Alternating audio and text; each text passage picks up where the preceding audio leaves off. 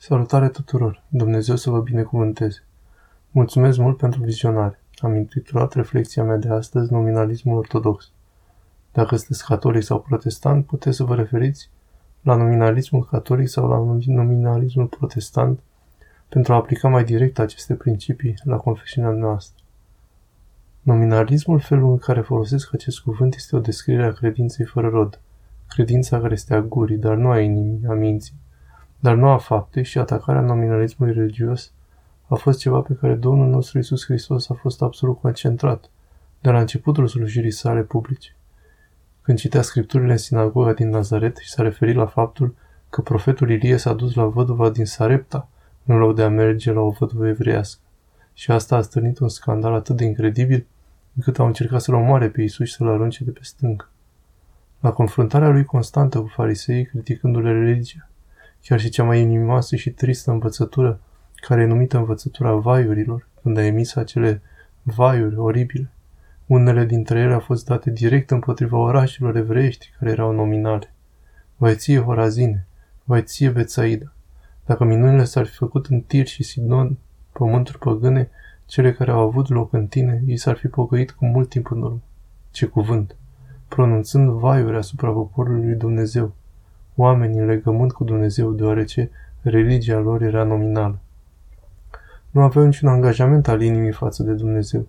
Acesta este un element central al învățăturii lui Isus în toată slujirea lui și, desigur, a fost esențial în viața iubitorilor de sfinți, bărbați și femei, și a marilor profesori ai bisericii din ultimii 2000 de ani. Acesta este pur și simplu ceea ce face conducerea bună. Aceasta este ceea ce face conducerea iubitoare de oameni al lui Dumnezeu. Isus însuși, în dezvoltarea acestei linii de gândire, construia pe cuvântul profetic din Vechiul Testament și pe cuvintele pe care el însuși ne inspirase ca în profetul Ieremia. Dați-mi voie să vă citesc doar un cuvânt de la profetul Ieremia în acest sens. El spune, Cum? Voi furați, ucideți și faceți adulter, jurați mincinos, tămâiați pe bal și umbrați după alți Dumnezei pe care nu-i cunoașteți. Și apoi veniți să vă înfățișați înaintea mea în templul meu asupra căruia s-a chemat numele meu și ziceți, suntem izbăviți, ca apoi să faceți iar toate ticăloșiile acelea? Dar nici el, nici slujitorii lui și nici poporul țării n-au ascultat cuvintele Domnului, cele grăite prin prorocul Ieremia. Regele Sedechia a trimis pe Iucal, fiul lui Selemia, și pe Sofonie preotul, fiul lui Maasia, la Ieremia prorocul ca să-i zică, roagă-te pentru noi Domnul Dumnezeului nostru. Aici Ieremia spune, uite, Vii și stai în casa lui Dumnezeu și declar că este Dumnezeul tău, dar tu furi, ucizi și comiți adulter și jur mincinos. El continua în capitolul 9. El spune, Iată vin zile, zice Domnul, când voi cerceta pe toți cei tăiați și netăiați împrejur.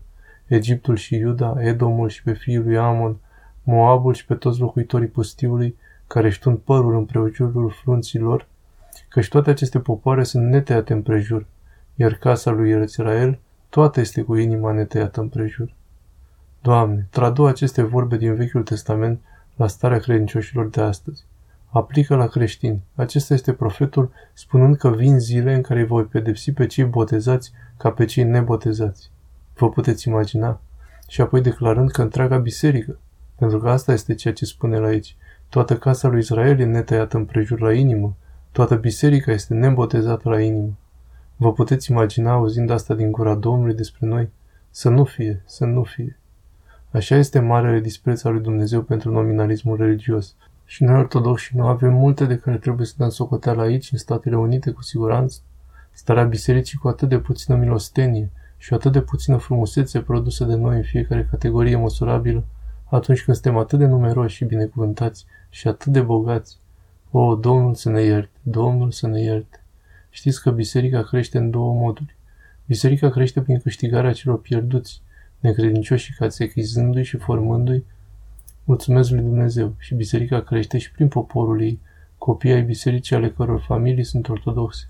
Cresc în biserică ca creștini la alvioși, învățați de familiile lor pe parcursul creșterii lor, să iubească pe Hristos, suprem mai presus de toate, să fie centrați în viața lor în templul bisericii și în închinarea și ciclul liturgic al bisericii, și apoi să-și aplice credința colaborând cu întreaga biserică și cu Hristos în ceruri pentru a fi lumina lumii și sarea pământului, să îmbrățișeze chemarea noastră. Așa crește biserica. Biserica poate fi distrusă și de cei care sunt copii ai bisericii, dar chiar nu știu nimic despre credința lor sau chiar de către catehumeni, dar care nu sunt catehizați, care sunt primiți în biserică cu foarte puține instrucțiuni și un fel de viață al lor, viața lor seculară fiind doar botezați. În orice caz, așa crește biserica sau așa se mișorează biserica. Pentru noi este o mare bucurie, este o mare bucurie să văd oameni venind la credință. Bineînțeles, am fost la telefon cu preotul din vestul mijlociu ieri și mi-a spus că are 54 de oameni care se pregătesc pentru a se alătura bisericii. Mi-a făcut inima să salte, desigur, și știu că el îi va iubi și îi va accepta ca sarcinile sale pastorale și îi va forma în mod corespunzător pentru a iubi pe Dumnezeu și a sluji oamenii. Asta este grozav, dar a fost de asemenea o bucurie pe parcursul slujirii mele pastorale să văd pe mulți dintre cei născuți și crescuți în unele dintre cele mai bune și mai minunate sate și orașe ortodoxe tradiționale din lume. În Siria și în Liban, în Palestina, în Grecia, în Ucraina, în Rusia, în Serbia, în România. Am văzut atât de mult și am auzit de atâtea ori unul din două lucruri. Unul din două lucruri, fie mare bucurie de a-și aprofunda și de a învăța credința de multe ori, de la oameni care au fost crescuți în aceste mari locuri, crescuți în familii ortodoxe, dar poate familiile care nu au avut grijă să-și catehizeze proprii copii, nu au avut grijă să-și transmită propria credință, au considerat-o o moștenire glorioasă, dar nu au păstrat-o și nu au transmis-o bine. Am fost foarte binecuvântat să aud oamenii spunându-mi cât de mult au învățat și cât de mult apreciază să crească, că și-au prețuit întotdeauna credința, dar nu știau cu adevărat ce este și prin implicarea în slujirile educaționale în pedagogia bisericii și ascultând predici serioase și participând la părtășia și slujirea bisericii, deoarece aceste lucruri sunt așteptate în viața noastră bisericească, au fost foarte binecuvântați. Desigur că am avut ocazional pe cei care ei știau mai bine și care nu au fost interesați. Cu tare persoană nu a fost interesată să meargă la cursuri pentru că a fost crescut ortodox sau așa ceva. De parcă dacă bunicii tăi sau părinții tăi erau ortodoxi, înseamnă că nu studiezi Biblia și că nu înveți constant. Am fost binecuvântat de multe ori să-mi aud propriul mitropolit Iosif spunând, deși el s-a născut și a crescut în Siria într-o familie de ortodoxi evlavioși, el a spus, sunt un convertit. Ceea ce a vrut să spună prin asta a fost că alege să aprecieze fiecare zi ca pe o oportunitate de a se converti la Hristos, pentru a-și adânci pocăința și pentru a trage înainte. Acesta este modul în care conducerea bisericii ar trebui să încurajeze turma. Toți trebuie să renunțăm la această idee de leagăn și convertire. Vorbesc prostii, vorbe pe care nu le veți găsi niciodată în tradiția patristică, ci concentrați-vă pe noi toți împreună. Suntem cu adevărat botezați sau nu? În cuvintele profetului Ieremia dăm roade cu adevărat? Sau așa cum spune Mântuitorul nostru, auzind aceste cuvintele lui și căindu-ne cu mult timp în urmă, ne pocăim sau nu? Pentru că acesta va fi standardul care va despărți biserica. Nu ești un convertit sau ești de leagă. Prostii. Crești? Persecuți nominalismul în inima ta oriunde îl vezi? Asta este ambiția noastră comună. Dați-mi voie să închei cu câteva cuvinte de la Sfinți. Asta este la Sfântul Simeon, noul teolog. Se găsește în textul său tradus în engleză primul om creat. Spune așa.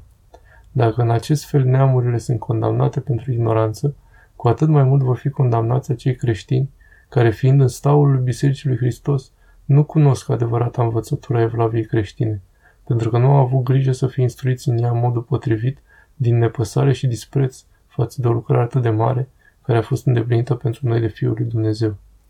Și iată un cuvânt frumos de la Părintele Alexandru Elcheninov, autorul acelui clasic al secolului 20-lea, jurnalul unui preot rus. El spune, cred că biserica trebuie să se curețe de greutatea necredincioșilor și a celor de puțină credință.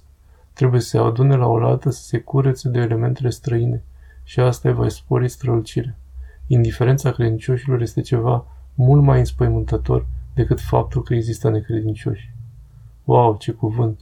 Sunt sigur că Părintele Alexander când spune să scăpăm de greutatea necredincioșilor, înțelege că nu le cedăm, nu că le spunem oamenilor nu puteți veni sau plecați, dar cu siguranță nu ne mulăm și nu aranjăm biserica în funcție de dorințele și cerințele celor care sunt nominali. Încercăm să le stârnim inimile pentru a ucide acest flagel al nominalismului ortodox. Dumnezeu să ne privească cu milă pe noi toți și să ne facă inimile așa. Mulțumesc că ne-ați ascultat. Dacă nu ați auzit despre viitoarea noastră conferință anuală de natură patristică, care este dedicată Sfintei Ortodoxii, prezentând credința creștină, Puteți accesa site-ul nostru web și marcați în calendar 3-5 iunie. Vă va plăcea lista noastră. Dumnezeu să fie cu voi. Traducerea www.chiliatonita.ro